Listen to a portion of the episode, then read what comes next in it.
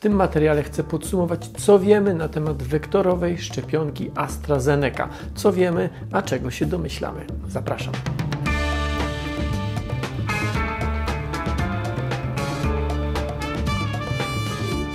Chyba pierwszym krajem, w którym połączono szczepionkę AstraZeneca z zakrzepicą była Norwegia. Zarejestrowano tam konkretnie trzy przypadki rzadkiej zakrzepicy, z czego jedna osoba e, zmarła. W Niemczech przypadków było chyba 12 i zmarły trzy osoby. W Wielkiej Brytanii mm, chyba 7 i zmarły dwie osoby. W sumie w całej Europie zmarło około 10 osób, a przypadków zakrzepicy po podaniu szczepionki AstraZeneca było około 30. Te przypadki zarejestrowano krótko po podaniu szczepionki, ale krótko po e, niekoniecznie musi znaczyć z powodu. Warto wyjaśnić, że tutaj nie chodzi o zwykłą zakrzepicę, na przykład e, żył w nogach. Generalnie na choroby zakrzepowe w Europie rocznie zapada około miliona osób, ale tym razem nie chodzi o tą właśnie zwykłą zakrzepicę, która występuje częściej, na przykład u osób starszych, u osób, których tryb życia jest siedzący, a jej prawdopodobieństwo zwiększa się u kobiet korzystających z hormonalnych środków antykoncepcyjnych. Przypadki, o których wspomniałem przed chwilą, te przypadki łączone z AstraZeneką, to bardzo rzadka forma zakrzepicy zatok żylnych w mózgu.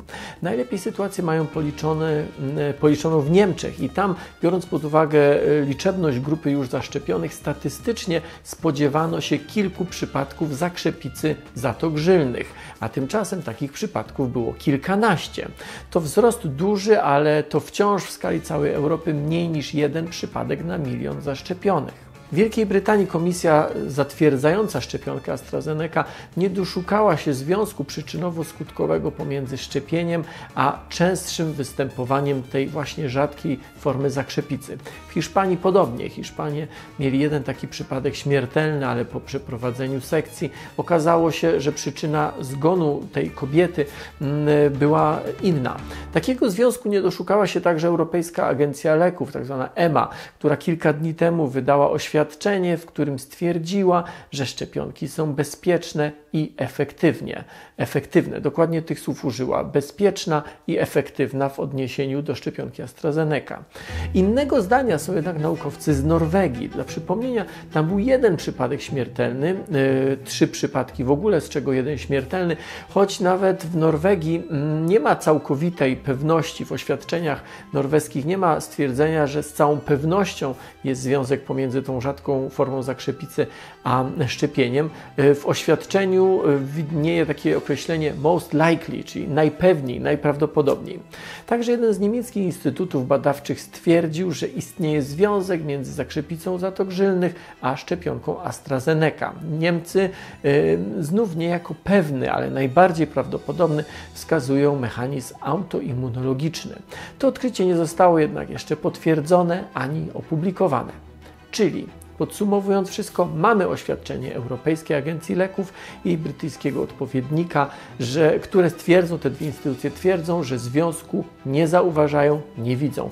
W oświadczeniu EMA, czyli właśnie Europejskiej Agencji Leków, jest nawet takie stwierdzenie, że przypadki rzadkiej zakrzepicy w żadnym stopniu nie mają związku z szczepionką. Z drugiej strony mamy oświadczenie norweskiego urzędu, który najprawdopodobniej taki związek widzi, albo widzi taki związek najprawdopodobniej, tak chyba powinien powiedzieć, oraz jeszcze nieopublikowane badania niemieckich badaczy. Statystyka jasno mówi, że niewzięcie szczepionki jest o rzędy wielkości bardziej niebezpieczne niż jej wzięcie, rzędy wielkości. Przypadki, o których mówiłem, to mniej niż jeden na milion. Co zastanawiające, osoby, które zmarły, to prawie wyłącznie kobiety i to poniżej 55 roku życia, chociaż AstraZeneca szczepi się także starszych, w niektórych krajach do 65 roku życia, a w innych bez limitu wieku.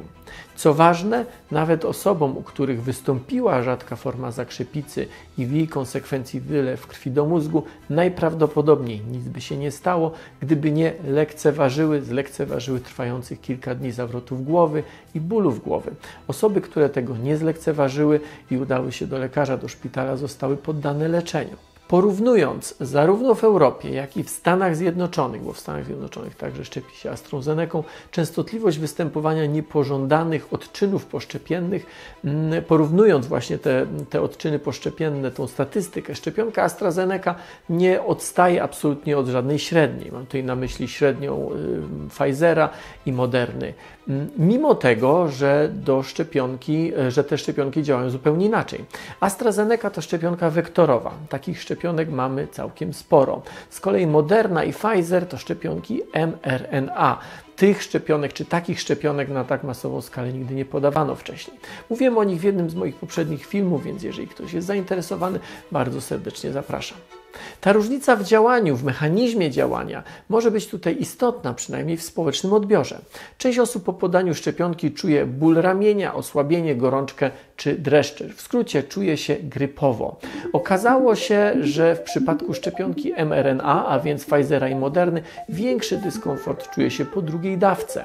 A tymczasem w przypadku szczepionki wektorowej, takiej jak AstraZeneca, gorsza jest ta pierwsza dawka. Gdy więc zaczął się program szczepień AstraZeneca, sporo osób, które dostały pierwszą dawkę, pisało, że źle to przechodzą. W sieci zaczęły krążyć informacje, że ta szczepionka jest gorsza, jest niedopracowana, jest nie do końca przebadana.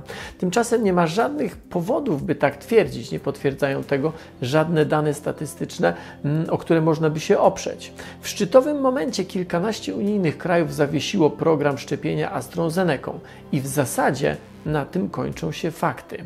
A teraz będą przypuszczenia i insynuacje. Specjalnie to odcielam, bo każdy może mieć swoją interpretację. Ja dzielę się swoją.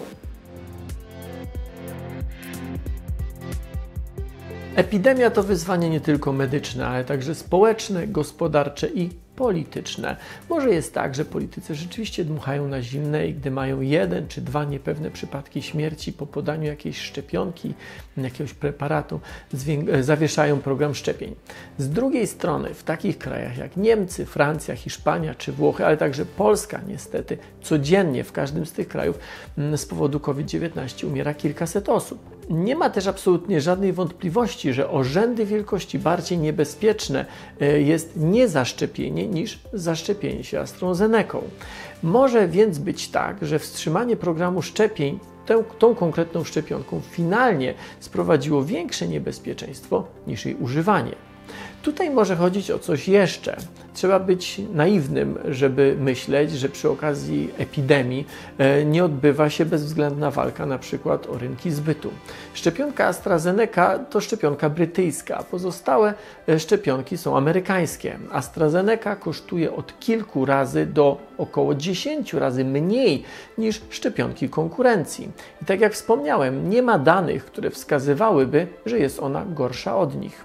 W walce o rynek, jeśli nie ma się argumentu ceny ani jakości, czasami sięga się po inne argumenty, na przykład medialne manipulacje. Jak wspomniałem, AstraZeneca jest szczepionką brytyjską. Gdy Wielka Brytania występowała z Unii, wielu ostrzegało, że Londyn nie poradzi sobie z epidemią, bo z tak dużymi wyzwaniami radzić sobie mogą tylko duże organizacje, takie jak Unia.